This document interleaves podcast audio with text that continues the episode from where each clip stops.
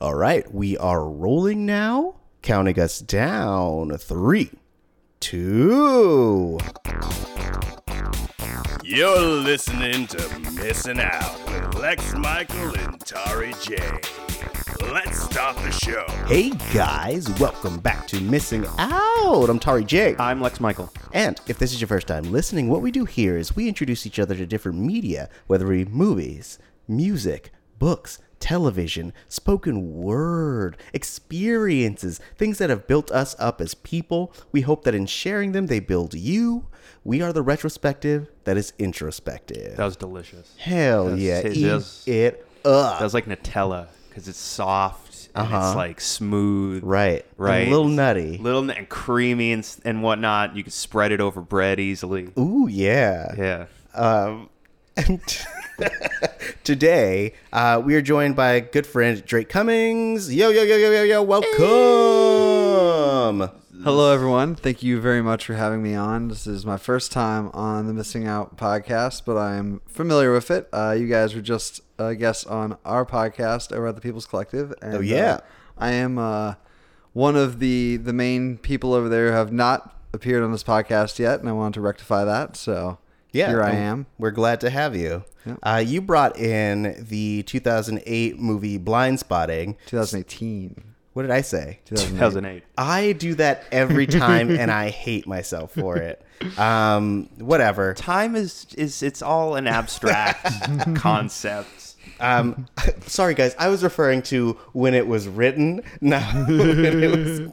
Um, no, 10 years, 10 months. What's the difference? Yeah, totally. Um, no, uh, Blindspotting, uh, which was created by Daveed Diggs and Rafael Casal, um, was which w- was actually written in like 2009.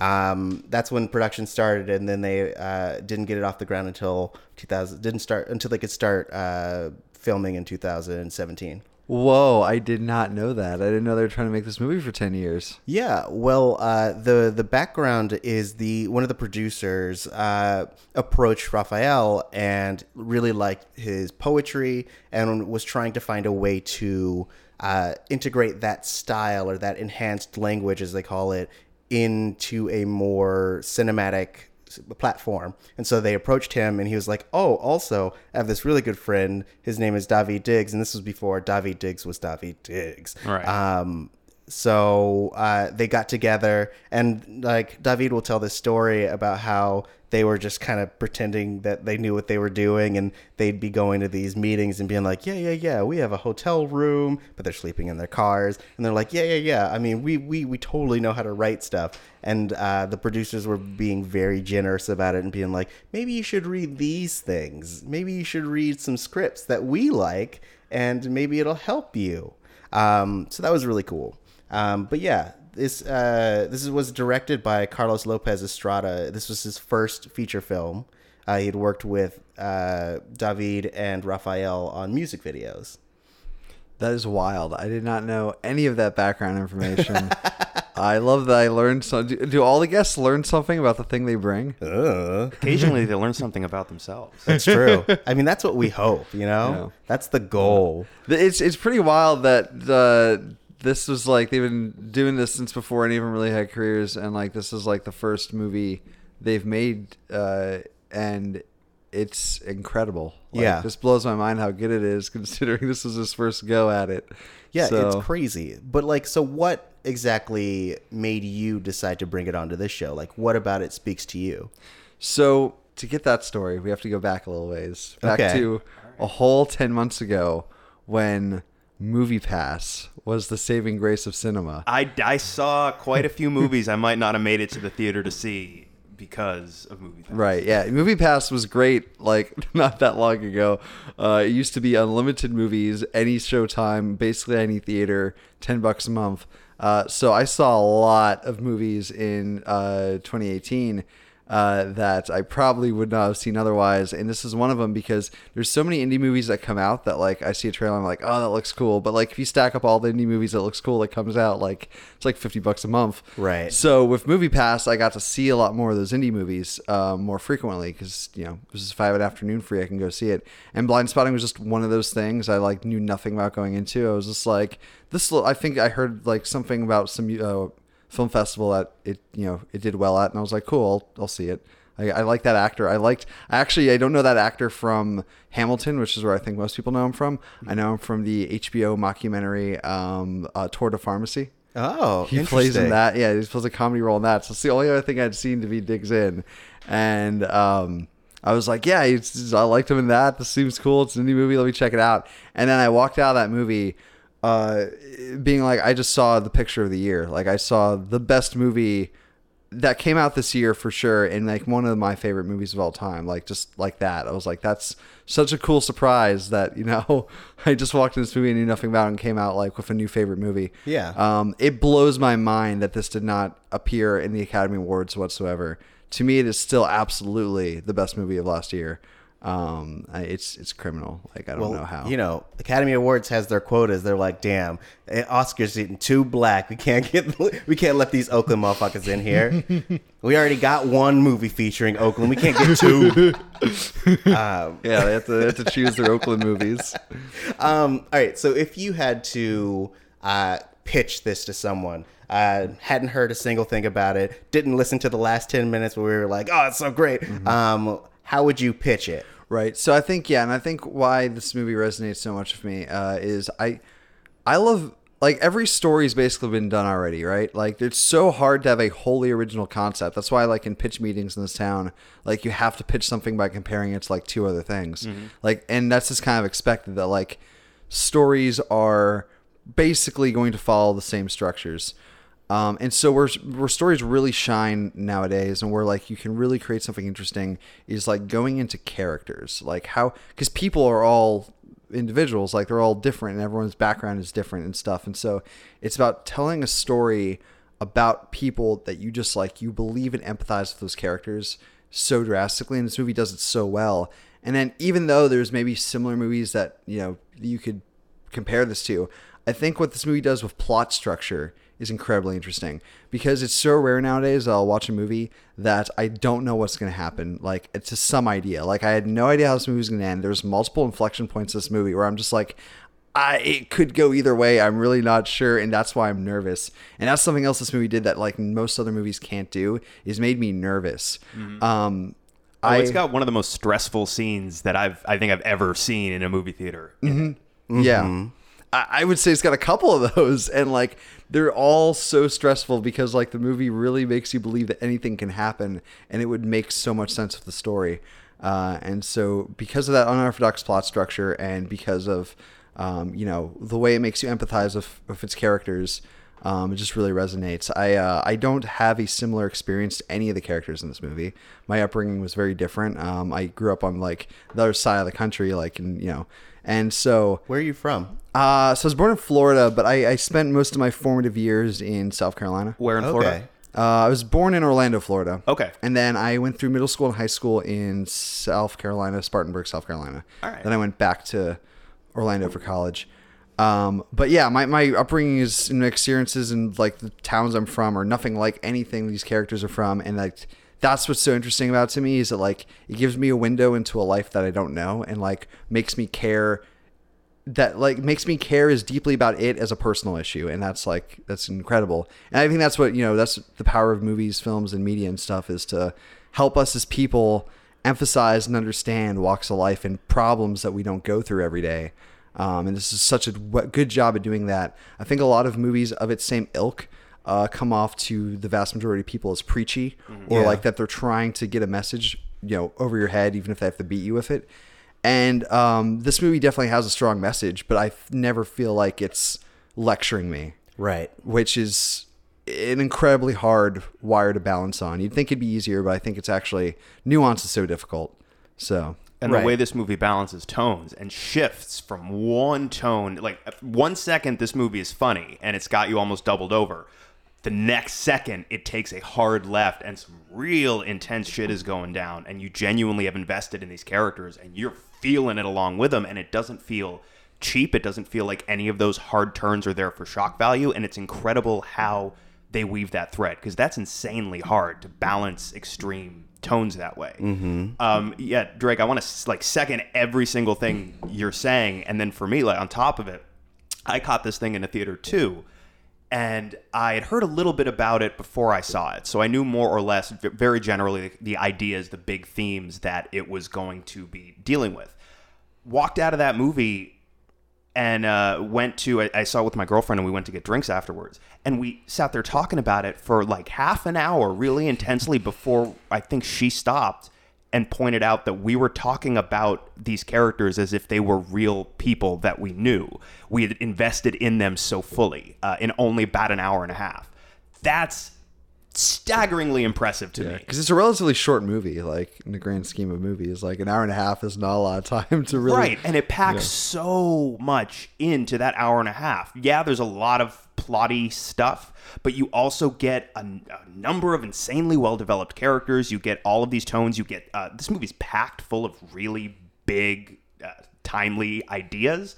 And it never feels like anything is getting shortchanged. It never feels like, like Drake, like you said, like it never feels like you're being hit over the head with any of it. It's really impressive. Yeah. Um, one thing I, I just want to double back on what you were saying about the comedy because I didn't think to bring that up, but that's so right. Uh, this movie is funny and dramatic at the same time, and most movies that try and do that suffer from a literary term called bathos. Are you guys familiar with what bathos is? Lay it out. It is a. Um, I didn't know there was a word for this. This has bothered me for years until I found out there's an actual term for this. Uh, it is when a dramatic or serious scene is undercut by comedy. Okay. So whereas you know if it's written correctly, you know comedy should complement the you know the polar opposite uh, themes when those come around. But if you stack them too close together, then they just diminish each other. Right. So um, you know like if they were in like the serious scene of the movie and then someone just came out with a with a joke. It's like that is inappropriate in this context and you just diminish all the tension because you slipped a joke in there when it didn't need to be there. I don't want to name names but there's like a lot of movies recently especially like action movies and stuff that really rely heavily on bathos and i think it's because they're afraid to believe in the emotions that the dramatic scenes are supposed to be eliciting and this mm-hmm. movie believes in itself you're, there is no wasted scene. Every scene in this movie is deliberate, and every line in this movie like points back to something else. Like they wasted nothing. I, I, I think there really is something to what you just said about uh, certain certain writers uh, writing a certain way because, like you say, you, you describe it as it's uh, lack of commitment to the emotion of the scene. I almost feel like it's a response to the way a lot of audiences respond to earnestness. Um, we Tari and I we've talked about this not super recently, but we've talked frequently about like how um, what a lot of people will refer to as cheesiness, right? They're mistaking earnestness for that because people, I think, we're I think we're transitioning out of this phase, but from the '90s till about a second ago, everything was cynicism and ignore, shy away from the emotions because the emotions are, you know, it's it's just too much. It's it's ridiculous, et cetera, et cetera, et cetera. I think hopefully societally we're starting to transition away from that. Yeah. But I do think there are a lot of audiences for whom earnestness makes them a little bit uncomfortable. Maybe makes them feel a little too vulnerable sitting there watching this Yeah. this Oh, commitment for to sure. emotion. So this movie is so fucking earnest in a way that I, I cannot imagine it alienating anybody because every moment is so connected to that reality. Every moment is so connected to character.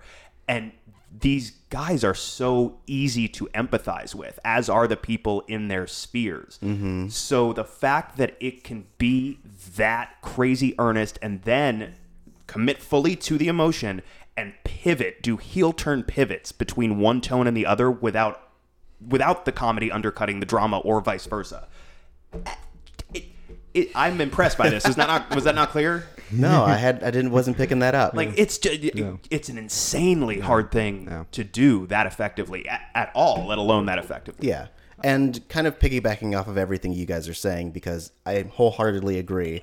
But uh, to stack on top of it, you were talking about how this is a very character oriented story. And I think that, like, in addition to the characters that you're following, you get a chance to have, for the first time that I've seen, Oakland as a as a character. Like everyone talks about how in things that are set in New York, like New York is the you know the extra cast member, ha ha ha. You know, uh New York is, is is one of the one of the characters you're following. um, but you never get that for Oakland. Typically, Oakland is painted as a dangerous gangster, harsh place um, where you never get all the shades of positivity and negativity. Whereas this one is embracing every aspect and and also doubling down on how much it's changing in that like yes that perception of how dangerous it was um, has kind of ruled over oakland for many many years. But also its transition into a more gentrified state isn't necessarily a good thing. Uh, so you get to kind of see it wade through those gray areas um, which i really liked. Yes, exactly. I noticed that uh, I rewatched the movie this morning in preparation for this podcast, and I noticed that because I had actually forgotten how like much Oakland really was a character in this until I rewatched and I saw the opening is all about Oakland. Mm-hmm. The opening just established it's like split frame. On one side, it's the old Oakland. On the other side, it's the new Oakland. And it's kind of juxtaposing and comparing.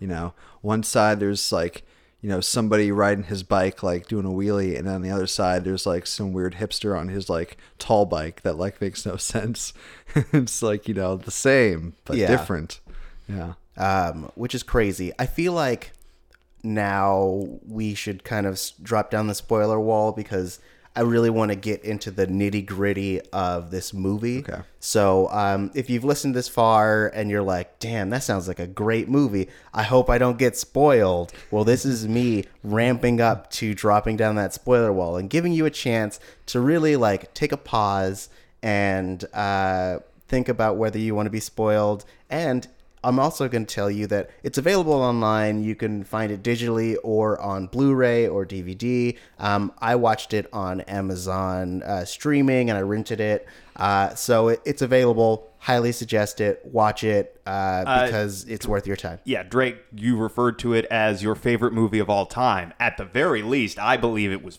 far and away one of the best movies released last year. yes uh, best movie last year it's among my favorites i don't know that i would crown it as king but it's in the running like, for me, sure for- I've literally now only seen it the two times, but I feel like this is a movie that I could watch over and over and over again, and maybe maybe it could get there. But I said it's too new. The relationship's Right, too yeah. new. I've been hurt before. yeah, it's true. I- You know, you really gotta let it process. You know, there's some some things I thought were my favorite that kind of fade over time. There's other things that have grown over time. So, but it's in that conversation for me at least. Yeah, it's true. I was like, man, American Pie should have won fi- movie of the year, and everyone was like, American Pie, son, and I was like, yeah, that's it.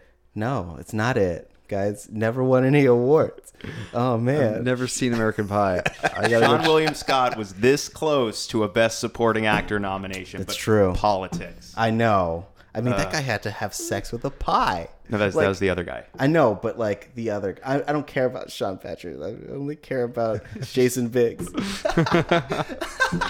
The Pie uh, almost got Best Supporting Actor too. It won something at the MTV Movie Awards, but those think- don't yeah, count. Yeah, yeah, But but it was like it was this close to getting that nomination, and if it got nominated, that pie would have won, and it had even less screen time than Judi Dench in Shakespeare in Love, and I think she won that Academy Award. So I think she felt a little threatened, and when people got word that like, ah, Dame Judi doesn't want this pie, step in two.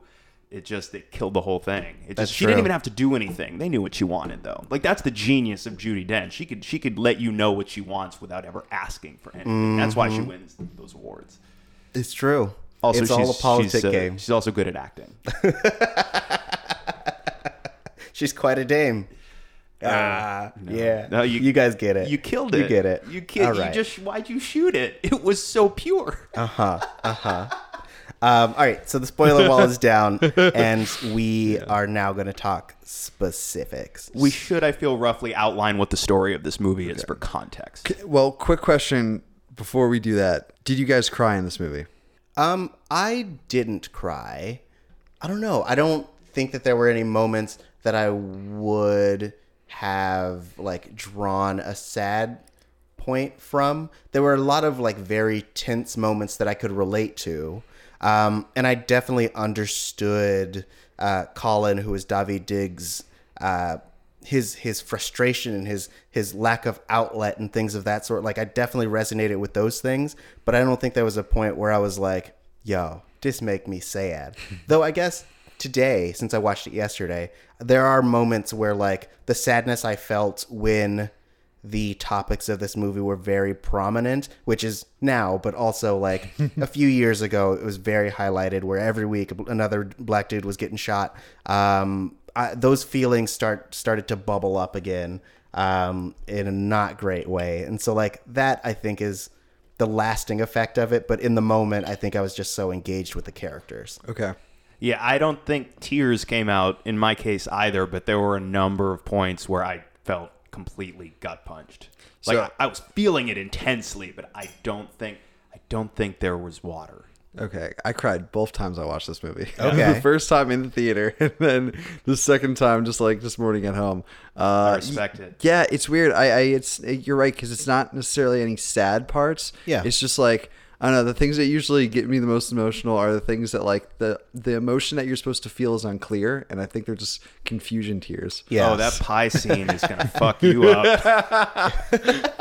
Um, I think that the the most like in emotional in any individual moment in the movie that I got was when uh, Sean, who is the son of the second uh, protagonist, uh, Raf- played by Raphael, named Miles, um, when his son did the uh, "Don't shoot," like that moment to me, like hit me real hard, because like I have I have nieces, nephews, siblings, things of that sort who like with like I uh, I fear for their lives. Like my nephew, um, who am I clo- who I'm closest with? He's just turned 18. He's like six two. So like and and he's you know got dreads and shit. So at any moment I could get a phone call that's like, "Yo, you know, he he had some Skittles in his hand and police didn't like it, and so he's dead now." So like that moment when like you teaching this kid as young as I imagine that kid is about like three, four, maybe Yeah, five, maybe five. um, is having to learn uh, uh, to like throw their hands up and say "Don't shoot" is a very like powerful image. So I would say that that's the most. Uh, that's the closest I got to being like, "Oh no, my heart hurts." Yeah, especially because they have to teach him so young that he doesn't even understand it. He still thinks it's a game. Yeah. Right. Like, so he's learned this very important lesson, and to him, he just doesn't even can't even comprehend the real meaning of this lesson yet. Um, but so what? I, I cut you off though. What what is this movie about? Like, we should explain that. Apologize for derailing this. No, uh, the Lex was talking. I don't. I don't do recaps, guys. I only talk about specifics. Uh, so I could recap it, but I won't. Why don't one of you guys do it? Okay. I'm All gonna right. take a nap.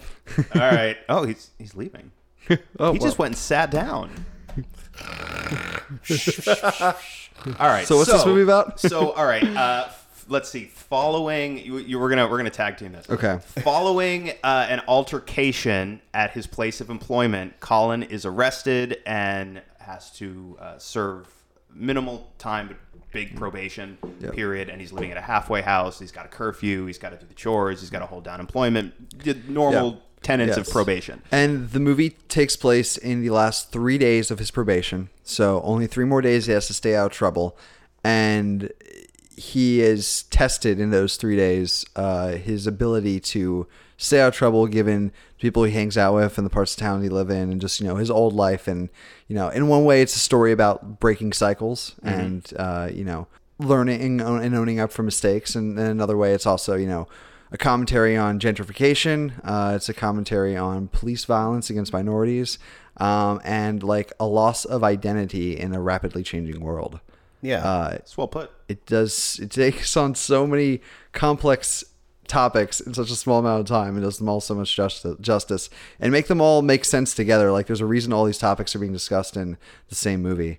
Um, so Yeah, because they all exist. Like even in, even in just that small microcosm of Oakland, like those different layers are all um, you know confined to that one. Like I don't even remember the the uh, meter. No, I talk about miles. The mile uh, radius of Oakland, but that in and of itself is transposed and, and can apply to almost anywhere. Like it, this could be set in Los Angeles. This Yeah. could be set in um, Detroit or I don't know. Where's another place? Guam. Houston. yep, it could be set in Guam. I want to see the Guam blind spotting.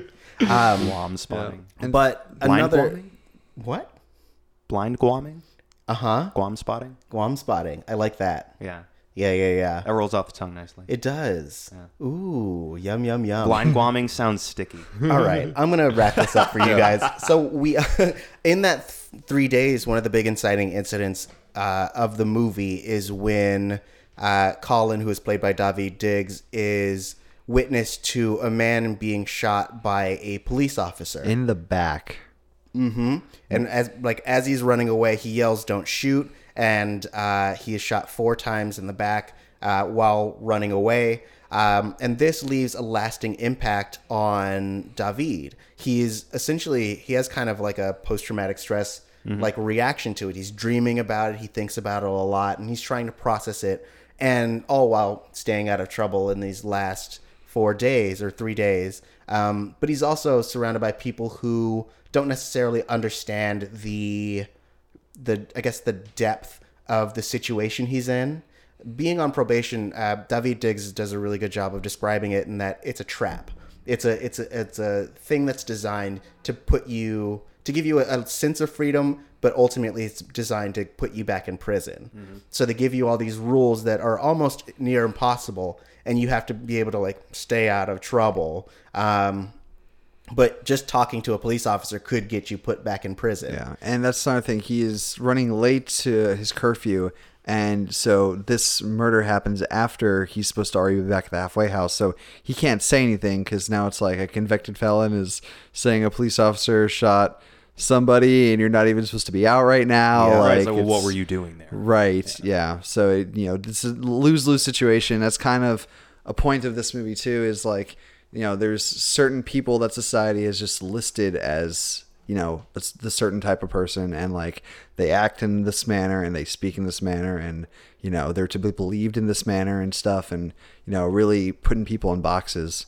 Um, and uh, you know, it's not always what you look like on the outside. Like him and his friend are a perfect example of you know two people who like but by looking at them you would probably confuse their personalities so Yes, which is kind of what the party scene is about Right.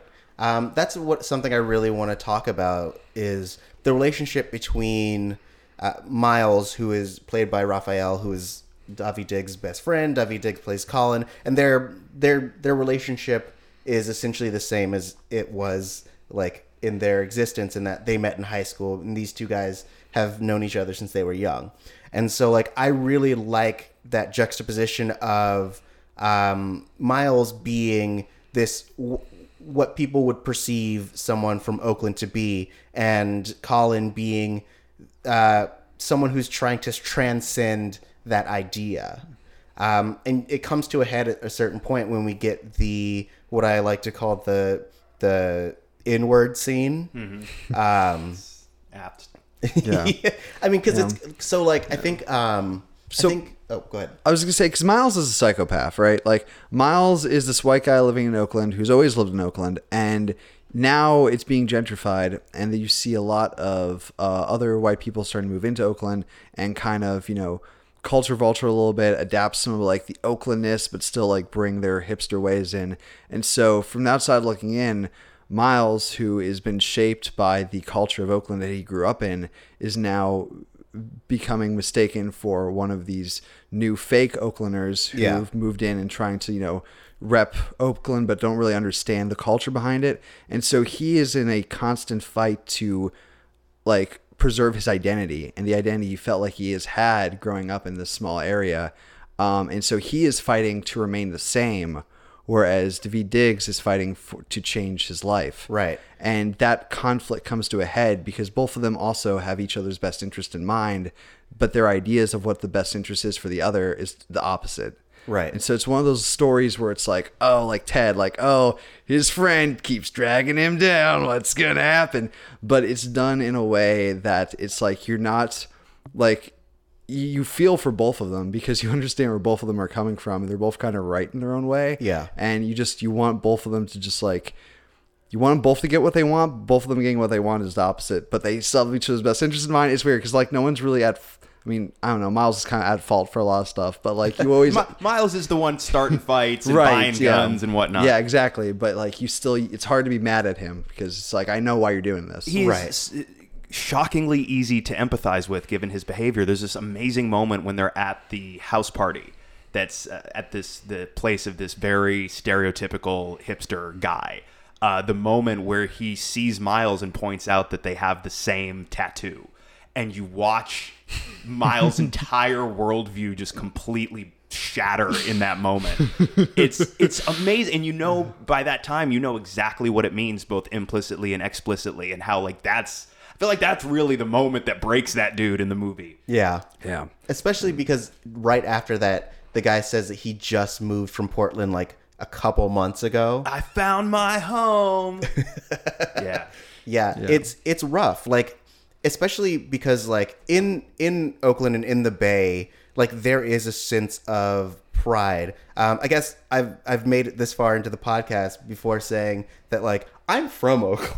Oh, I didn't know that. That's I super interesting. When we were gonna tie that in somehow. Um, yeah, yeah, yeah. So I forgot. I, I forgot that I hadn't mentioned it. Um, so like, so the things that they um, are talking about and the things that this movies are inspired by, like I, I, I resonate with them in that like this movie was written right after the um, the Oscar Grant shooting. Oscar Grant was a guy I went to high school with. Um, so it's like that like there's a, a small connection there. But like the I say all that to say that like uh, there is a sense of pride in growing up in Oakland and in the Bay Area. Like it's it's not just uh, it's not just a place to a lot of those people uh, who have, were raised there. It it is their being. It is it is a part of their their just their essence. And so to have uh, this place essentially being, uh, for lack of a better word, colonized. Um, it really makes you um, question like where you belong. And it really makes you feel like an outsider in your own house.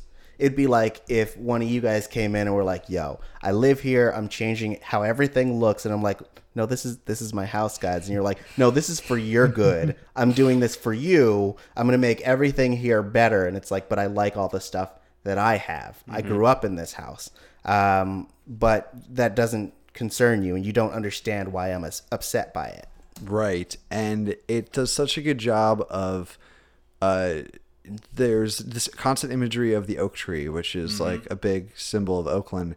And uh, there's this really great parallel between them cutting the oak trees down and seeing the rings of how old it was and stuff and how long it's been there and then seeing it just being turned into coffee tables. A table, yeah. yeah and it really like it's it's a good connection to the people and like the the police cutting down the people who have been there and the new people moving in or cutting down the people who have been there for so long uh, like their oak trees Yeah. um, and it's it's pretty powerful when you when you make that connection uh, something else that I really like about the movie because this movie does have to do with constant change is um, uh, Colin's home life is a direct comparison to what is going on in his city. He comes out of his two months in prison, and uh, his room's not his room anymore. Uh, his mom is settled into a new life with a stepfather who is not from Oakland, I'd imagine. Um, uh, you know, other people using your old things and stuff in different ways, and it's Yeah.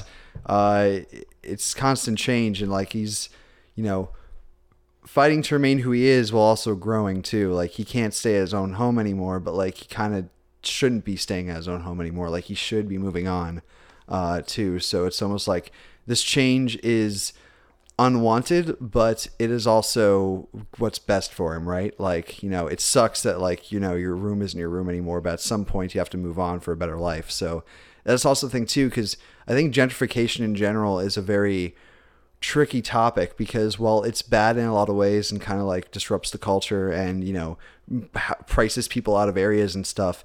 It's also effective in reducing crime and other things like that that you know generally make an area undesirable to live in. It's you know trying to improve the quality of life but at the same time it forces people out who aren't ready to change or don't have the means to change. So it's a complicated issue. Ideally the you know environment would be better and the culture would be preserved but that's never exactly what happened. So it's like a constant fight of like well we need new buildings and nicer shops but we don't want to lose who we are as people Right. I mean the the the shitty part about gentrification is that it's not like these these improvements are being made for the for the sake of the people who are already living there. right it's, to encourage new people to move in Right. yeah It's it's almost like a new form of redlining or segregation in that they are essentially and, and by they there is no all encompassing they. It's the people who live there the, right. Well, the people coming in, more specifically, are using this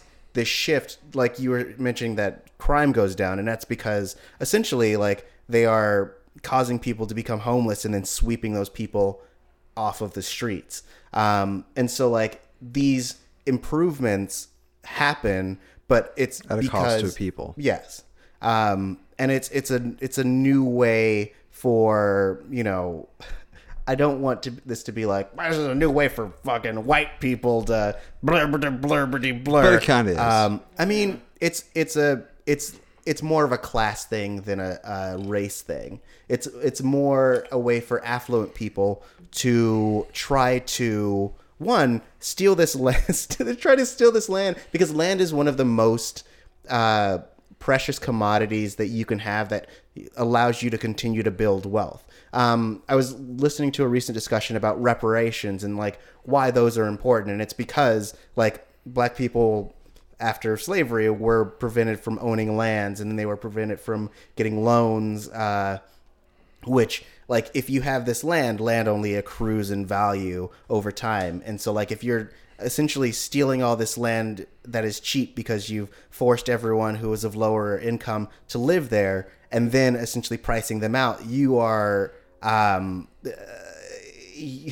you're essentially uh, creating a further burden on these people to the point where like at a certain point they'll have nowhere to go right um, and it's a ripple effect of generations of Right. not owning land has led to this has led to this has led to this Yeah. so yeah it's um there's a lot to dig into. And that's just one of the one of the things that this is about.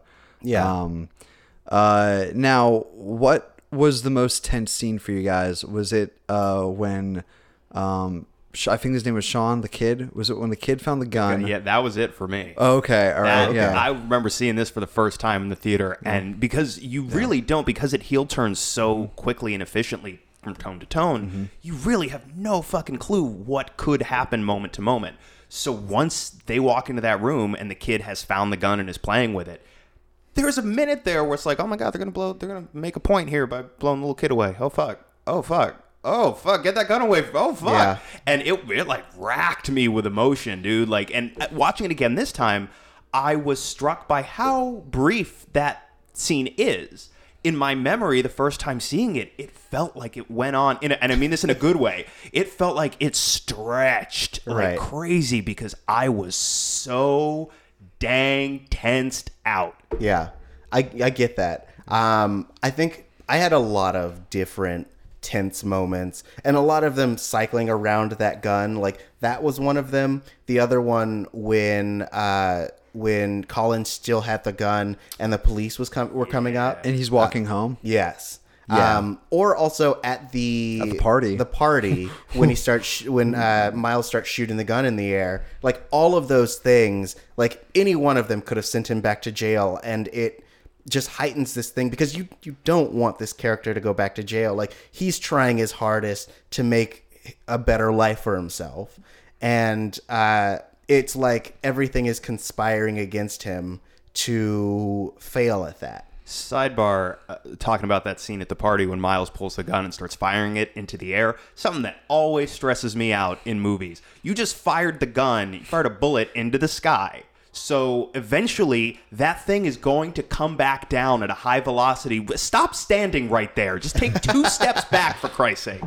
Yeah, oh, those they, they hit somewhere. Yeah, it's it's always terrifying when the characters do that because who knows? Like some in the back could just like start bleeding. It's like, oh, that's that's where I landed. Like now you're now you're a murderer, Miles. Uh, but who's gonna go down for it? Is it gonna be you or you know the the easy target? Right, and that's something that they hit pretty explicitly in this movie too. Like Miles is the one that keeps getting Colin into trouble, but if the police show up because of who they are assumed to be by outsiders or by people that don't actually know who they are, one of them's more likely to get shot indiscriminately than the other. Right. So it's not just the threat of going back to jail, it is an imminent, potentially an imminent mortal threat for Colin to be in these Yeah. situations For when this- they escalate to that degree. Right, for this gun to even be around, like you know, it's it's an unregistered firearm. That's you know, he could get shot just for having that, like Right. regardless of whether or not discharged, which it did.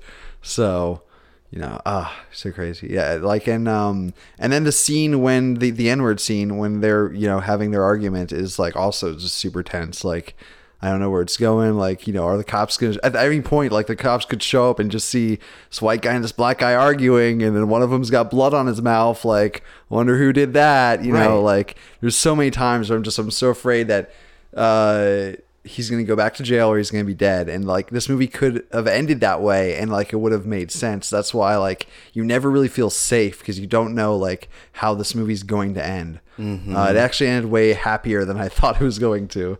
So. Yeah, especially because like I like, uh, like so. Uh, I don't. I'm not sure if you guys know about the like original ending of, of Get Out, but it, it felt like it was all leading there. So in the original ending of Get Out, like Chris, um, uh, Chris who's played by Daniel Kaluuya, uh, and spoilers for Get Out, I guess. Um, spoiler for an alternate ending of Get Out, I guess. Um, if you haven't seen it, go. What are you doing? Like, s- just turn your car to the nearest theater. It's, it's, pretty, it's not in theaters anymore, bro. to the nearest theater. Demand they give you a private showing. It'll be like, get security. Um, but in the, in the alternate ending, uh, Chris gets arrested, and so like he spent he the last shot is of um, his friend visiting him in jail because he's essentially convicted for um, the crime of killing that family. Um, they because you know police didn't know that that family was trying to replace his brain. They only saw Right, and that um, sounds crazy. Yes. And so I thought I didn't know if it was heading that way. I didn't know if like we were going to spend all this time playing like hanging out with these characters, getting to know and love them, and then at the very end, you know, we're we're hanging out with uh, Colin in jail and finally Val his his on and off again girlfriend visits him and was like, "Told you to stop hanging out with Miles." And it's like, "Great. That's real life." Yeah, yo, fuck Val though. I hated I Val. so I I understand the sentiment of being like fuck Val, but uh, but that was until I heard the actress talk about her her feelings about the character and like what the unspoken motivation was. Um, and it's that that character is the daughter of immigrants, and so one thing that immigrants or like second generation uh, children feel is this responsibility to make the best of the sacrifices that their parents have made. And so she's trying to apply that same logic to Colin, who is still kind of stuck in his ways because he is a an Oakland native and so he's trying to stick to his roots where she's trying to uh, make a better life in order to put down roots. Right. Um, so like I, I totally get it. I like I because in in the movie she just feels like kind of a nagging ex who who won't like get off of Colin's case even though he's trying. But like when you have that extra little bit of connotation and it's all there like she's she's actively like going to school and trying to better herself and like you get that she still has feelings for her and she cares about him like she's the one who got him the job at the moving place so like you you get why she's trying to push him, but you also get why like he's resisting. Right. Yeah, and I do get that. Um uh man, how powerful was scene two when the guy was describing the fight that landed him in jail in the first place? And Right, and a perfect example of how insanely well this movie can juxtapose and balance tones, right? Because the story itself is harrowing. It's deeply upsetting to watch what happened that landed Colin in jail, and equally devastating to see the look on Colin's face as he has to sit there, stand there, and listen to this guy drag him through what turned out to be probably the worst experience of his entire life. Right. But at the same time, the way this dude is telling the story is very, very pointedly comical. Right. Mm-hmm. Because he tells it like you would tell your friend about this crazy thing you just saw. And like it's yeah, it's accurate and also disturbing at the same time. It's at a certain point, it really feels like he's not even telling the story to his friend anymore. It really feels like he's just telling the story to Colin. You're like, you remember this fucked up bullshit you did? I bet you do, but I'm gonna tell you anyway. yeah, I think at one point he was like, Yeah, I was there. Yeah. I my favorite part of that bit was the different names that he kept calling the hipster who had the scorpion bowl. Topher Grace. yeah, uh, Topher Grace, he, like Jason Biggs. Jason Biggs. um, it it was great. It reminded me of um, uh, ooh, what's the what's the actor's name from Ant Man who tells the fun whimsical stories? Oh, Michael Pena. Michael Pena. It reminds me of when Michael Pena tells a story in Ant Man. A little bit because you do the dubbing over too, Right. The, Yeah. the person telling the story over the characters moving their mouths. Yeah. Um, but so again, like the the way they balance tone in that sequence is insanely impressive because while you're bouncing back and forth from the, the way the story's being told to Colin's reaction to uh, uh, the actual, like you see the fight. It's super dark, told in a comedic way, but while you're getting these overdubs from from this this guy who's telling the story in a really excited, comical way, you then see the reality of like how badly they did beat. And this guy was an asshole. Like that- somebody probably should have like smacked him open palm. Uh, but, Right, of course. But they really, I mean, they lay into this guy, and given given the subject matter that this movie deals with, I thought it was a very interesting choice to have the guy say, "I can't breathe" while they're beating on him. Yeah. While he's on fire. While he's on And, and Miles just like keeps kicking him even after like he's on fire and you know the other one stopped like he just he keeps going in and this foreshadows him losing it on the guy at the party in the next one because Miles just cannot stand the idea of being disrespected mm-hmm. or being confused you know for a hipster and like so he he hates them so much uh, that he just like he just almost blacks out when he like goes in on this. And You can see in his face in that second fight where like it's like I don't even know if anyone's home right now. You're just operating on pure rage autopilot. Yeah.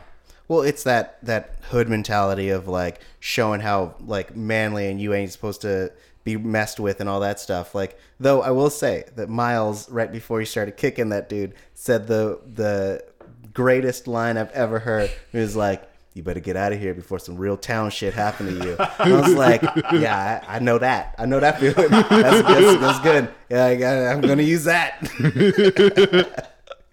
Some real town shit indeed. bruh i'm just i'm, I'm, not, I'm telling you that's how it goes um anyways um but yeah i i forgot what we were even talking about i'm we- still stuck on that line We got to talk about the final scene, like the climax of this movie, when he comes face to face with the man who he saw murder someone in front of his eyes. and you get this incredibly searing monologue that's all delivered as freestyle verse. Yes. which is which is again like it's so we were- we were doing things a little bit more lightly in the moments just before that and they realize that they're moving stuff out of the home of that police officer and at a certain point it's like colin just just breaks like he does he reaches his breaking point and he pulls a gun on this cop and you watch you see the two of them really looking at each other again, and the cop recognizes him because the the night that the shooting happened, Colin's sitting right there in the van. They have a moment where they lock eyes, Right. And you you see this look on the officer's face that almost looks like an immediate post traumatic stress response, and you see this guy who is actively dealing with the weight of his actions and so so much so that he has to move his family out of that neighborhood because of the fairly legitimate concern that somebody is going to be upset about what he did. Right. Um, we yeah, we got to talk about about the monologue uh, itself. But there's this incredible fucking moment when Colin finishes because the the officer's silent the entire time. Um, when Colin finishes, he basically drops the mic, just shoves the gun back at Miles, walks out, and finally the the officer, not even looking at Miles, just just says uh, almost almost a little quiet, like I, I didn't mean to. And Miles asks him, "Are you sure?" And he doesn't answer because he can't. Yeah. Yeah. Fuck. Whoa. And it's yeah, it's the first time that those two have been on opposite ends of this scenario. You know, the the cop is in the position of the minorities in which he has, you know, terrorized, you know, you might say, up to this point, and now, you know, Colin is in this position where he has the power over this other person who usually dictates his life to, you know, whether he goes to prison or dies or any of that. Um, and the you're right. The, you said the whole thing was delivered in freestyle rap, which should be absurd. It should be ridiculous and like corny and not make sense. But the way this movie has been structured up till now, it gets you used to the idea of them expressing their emotions in rap form because him and Miles do it throughout the movie a little bit like when they're like walking on the street or they're talking about getting money or they're talking about their job or their dreams like they do it in this freestyle form and so you kind of get the feeling that maybe these guys are more comfortable expressing their feelings in song form because growing up in like such a hard environment if you're not you know you're expected to be tough and then songs are maybe like and rapping is like the one outlet you can have where you can be honest with yourself Right. So Right, where you can embrace that earnestness that makes a lot of people so uncomfortable. Yeah. And uh, Miles said earlier when he was selling the boat, he was like, you know, you just people will remember more if you say it in a flashy way, and so it's just laying the groundwork for that. And I actually think that's a, an apt way to describe pretty much all of the dialogue in this movie. This script is incredible, both both in terms of its structure, in terms of all the ideas that it packs in, but also in terms of like every line of dialogue in this thing feels very intentional, very thought through.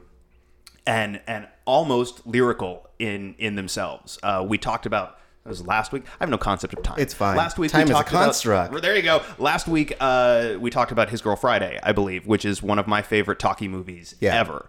Uh, I believe I compared it to Sorkin. You compared it to something. I was here. I Gilmore swear. Girls.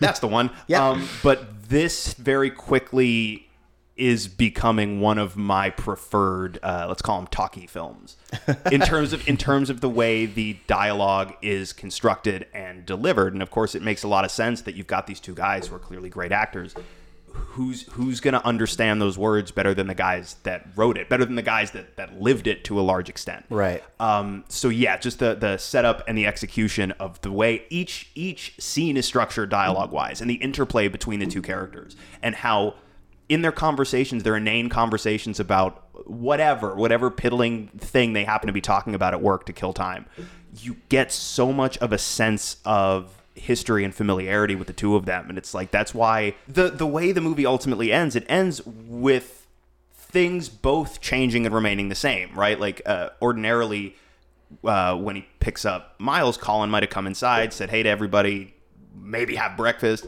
but he says, no, I'm cool out here. Like a conscious decision has been made to break at least an element of that cycle, but then you see they get into the van, their dynamic has shifted, right? So he Miles is now driving.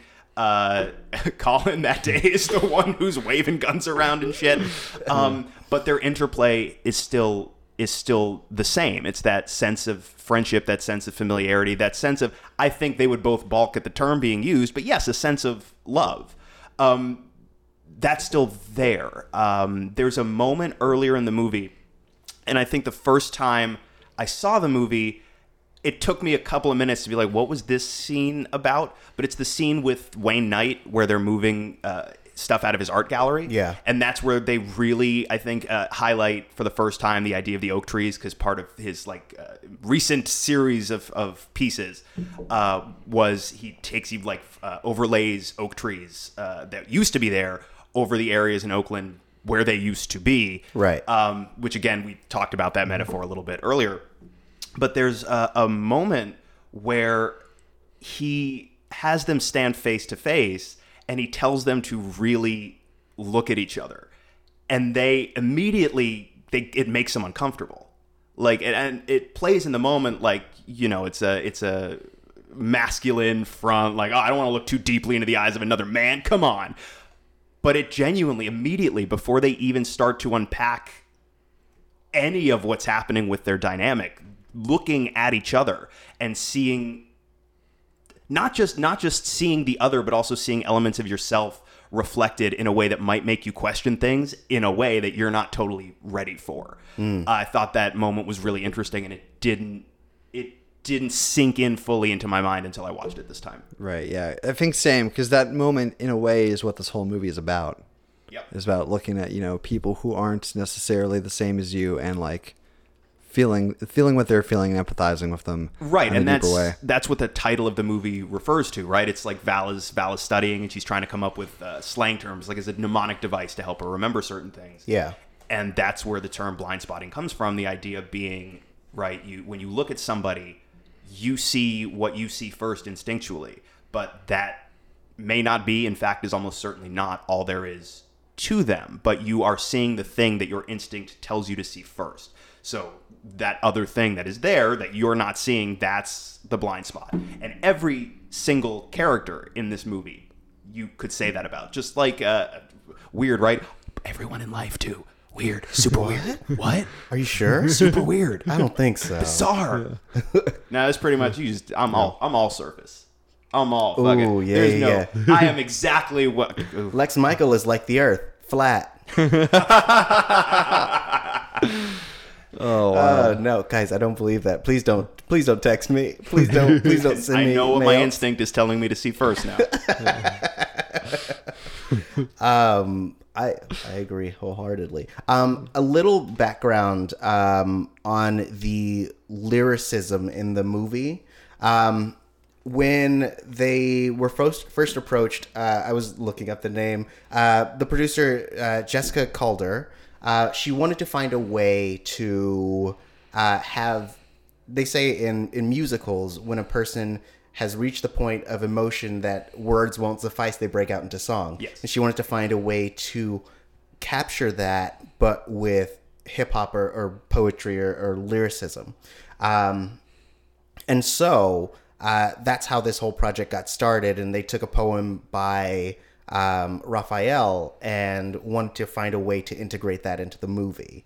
And in doing so, they decided to kind of intersperse uh, the what they call enhanced language throughout, and so you get that dream sequence, which I thought was probably one of my favorite parts of the movie, where uh, he's he's uh, in front of a jury of his peers, which are just other black people who you assume have already died, and he's spitting up all these bullets, and and uh, Rafael is doing his like rap verse and things of that sort, and you get those music video direction sensibilities from like uh, Carlos Lopez Estrada, who started in that arena. Um, but you get those seeded throughout so that uh, it makes sense when it ultimately in- is uh, expressed at that end climactic moment. In the same way that, like, if you compare it to Hamilton, you get three or no, you get two duels before the final duel, just to get you adjusted to the idea that like people settle things by shooting at each other. um, right. so yeah, um, guys, what are your final thoughts before we head out?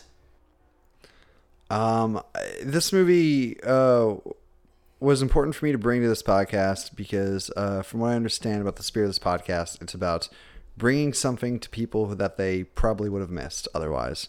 I think a lot of people probably missed Blind Spot when it came out. It was an indie movie on a smaller budget, probably got a more limited release than some other movies. Got no love at the Academy Awards, despite the fact that it absolutely should have. Uh, probably due to the fact that they didn't run a big Oscar campaign because they probably didn't have the money to like run an Oscar campaign like a lot of the big movies did. Right. That's And- often why you see a lot of smaller movies get overlooked. Right. And so I just I want I've been trying to get everyone ever since seeing this movie, I've been trying to get everyone I know to watch it and unsuccessfully. Um I was uh just up uh with my friends uh the rest of the People's Collective this weekend working on some uh projects that we're working on. And the whole weekend, I was trying to get us to take an hour and a half break at any point during the weekend to watch Blindspotting. And they're like, Drake, I'm sure it's good. We'll watch it, but we really got to work. I'm like, ah, I know you're not wrong, but I really want you to see this. And I think, you know, a lot of people nowadays are hyperbolic about a lot of things like, oh, you really got to see this show. You really got to see this movie. Um, but like, you really got to see this one. Like, Yeah. Next time, if you try to get someone to see it, be like, "Yo, if you was a real hood in word, you'd watch this movie," and then I think you'd really get them to do it. Yeah, Yeah. that or do something else to me. I don't know. Threaten him with some real town shit. yeah, I'll threaten them with some real town shit. I might avoid the other language. Right? Um, Maybe. I mean, or they'll be like, "Yo, this dude risked me stabbing him. it must be a good movie." So yeah, it's an hour and a half, guys. Like it's it's worth it. Like this- I'm not asking you to watch you know the uncut versions of Lord of the Rings here. Like you know this is a small time investment. So if you're out there and you have access to see this movie, please check it out. Um, and you know support those guys. You know it's uh their first you know the first picture that they made together. Like let's let's get another movie out of these guys. Tweet at them, tell them you like it. Yeah. I, uh, I tweeted at them after I saw it, and I was like, "Yo, I think you guys locked down the Oscar." And Daveed Diggs liked my tweet. Oh, nice. I think uh, I think his mother liked one of my tweets about the movie. Aw. Because I tweeted out, and this is uh, Drake. I too will not be using epithets when recommending this film to others. Uh, but I, Are I- you sure? reasonably. I uh, uh, when I first got out of the movie, and I, I don't I don't tweet too many things that often, but I felt compelled because I found the thing so powerful. I tweeted out, "Just saw Blindspotting. Holy cow! Everyone should see Blindspotting." And I guess uh, Mama Diggs liked it, um, but uh, I I still feel that way. I think this is a great movie. I think it the super hacky way to put it would be it's got something for everybody so we're not going to do that uh, but it, there are so many layers to this thing and there are so many fascinating variables and there is such excellent dialogue and the scenarios go from hilarious to heart-wrenching super fast. And again like you keep hearing me say it's insanely fucking hard to do what they did with this movie. And especially Drake like you said earlier without making it feel preachy without making it feel like it's hitting you over the head with its themes bluntly I think this movie's excellent. Definitely one of the best movies of last year and a movie that I plan to watch again a number of times in the future and also to recommend to as many people as possible. Cool. Yeah. Um, yo, guys, it's it's some real town shit. Um, I uh, I this was my first time seeing it, and I it's it's really sticking with me. I think I mentioned earlier that it's it like started to bubble up some feelings that I had not forgotten, but kind of pushed down just to exist on a daily basis. Um, so I, I highly recommend it. It does a really great job of balancing its humor and its its seriousness, which makes it a lot more of a uh, a grounded film in that it feels real. Like in, like Lex was saying, like these characters feel like real people, and you're just spending uh, a day in in their lives or specifically three days in their lives. Um, it it has a very like I would describe uh, a a Friday feel to it. If you've heard our Friday episode, and that like it feels very much like you spend time getting to know the individuals of this community and, and all of their quirks and all of their really intimacies and their insecurities and their, all their flaws and, and the same way that you get to know those aspects of the city itself and I think it's a great exploration of those things while also being entertainment. Um, so that's it, um, guys. Thank you for talking to us about Blindspotting. Yes. Drake, thanks for coming. Thank you guys so much. I've been wanting to talk to anyone else about this movie for like 10 months, and I finally, you guys gave me the opportunity to do that. So, this Yeah. has been so much fun to talk about this movie. Guys, uh, watch this movie and thank Drake for doing so. Where can they thank you? Uh, they can thank me on Instagram or Twitter. Uh, my Instagram is at Drake Cummings, and my Twitter is at Drake underscore Cummings. Uh, I am also heavily involved uh, with a group called The People's Collective, which you can find on Instagram at the.peoples.collective. Uh, and we are a group of uh, multi talented individuals who have come together to produce a number of things, including a, an original series, uh, original mockumentary series about uh, starting out in entertainment in LA. Uh, it's it's funny. It's all based on real events that has actually happened to us in living in Los Angeles and Hollywood specifically. Uh, it's going to be dropping on our YouTube page of the People's Collective on YouTube starting next Wednesday, which is April the Third. Third. Thank you. Yeah. So you, can check that on our YouTube page. Um, Awesome. And you guys also uh, released a little, a few like character shorts just to get you, get people acquainted to who's going to be in it. Uh, so uh, they can check those out on your Instagram Yep, as well. on my Instagram or the People's Collective Instagram. They're up on both of those. Awesome. Uh, we got other things on the channel. We got uh, movie reviews. Uh, we're gonna have uh, other one-off skit content and game information. I'm gonna do this game editorial series where I talk about like the, uh, like game design specifics and stuff. Yeah. Because my ba- main background is actually in game design. Okay. Um, and uh, yeah, and then there's there's gonna be um, you know a couple of a couple other things on there. Check it out. See uh, see if there's anything you like. We also have a podcast that we run every other week uh, on Wednesdays. It's uh, just the People's Collective podcast on Apple Music's uh, Podbean and now Spotify. Nice. Uh, yeah, Lex and I were on the show last week. It was really fun. We were talking about some game stuff. We were talking about what else did we talk James about? Gunn. James Gunn. Uh, we also did a really fun game where we tried to guess whether uh, a headline for a comic thing was true or false, and so that was dope. So if you have a chance, really check out the People's Collective podcast. Super fun, great guys. Yeah, the episode that you guys were on it was the best episode we've done so far. So I think you guys really helped elevate us. Uh, That's really sweet. Uh, Lex, where can people find you? I am on Twitter and Instagram at the Lex Michael.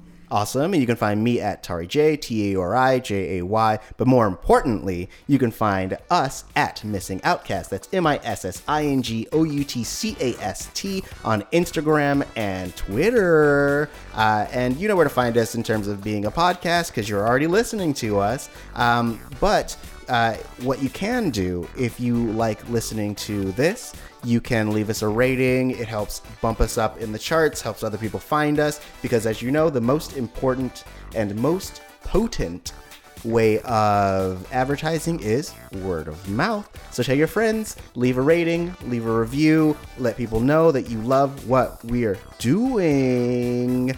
Uh, and once again, thank you, thank you, thank you for coming, Drake. This was really fun and very, uh, I guess, informative and a little bit sad. That's the movie. Um, but yeah, we will see you next week. Bye. Did you know a turkey puppet once ran for the presidency of Ireland? Did you know that meat once rained from the skies of Kentucky? Did you know that there was an emperor of the United States for a while? Then listen to the Wiki Ship Down podcast. We live in an age when the sum total of humanity's knowledge can be found in your pocket on a smartphone at any given time. But when that knowledge is peer editable, like it is on Wikipedia, what does that say about mankind? So follow us down the digital rabbit hole as we drink, joke, and curse our way through the random button on Wikipedia and see where our journey through humanity's knowledge takes us. While you're at it, follow us on all social media at Wikiship Down. I'm Ruth Ann. I'm Ryan, and be sure to find us every Wednesday on iTunes, Stitcher, SoundCloud, or wherever you listen to podcasts.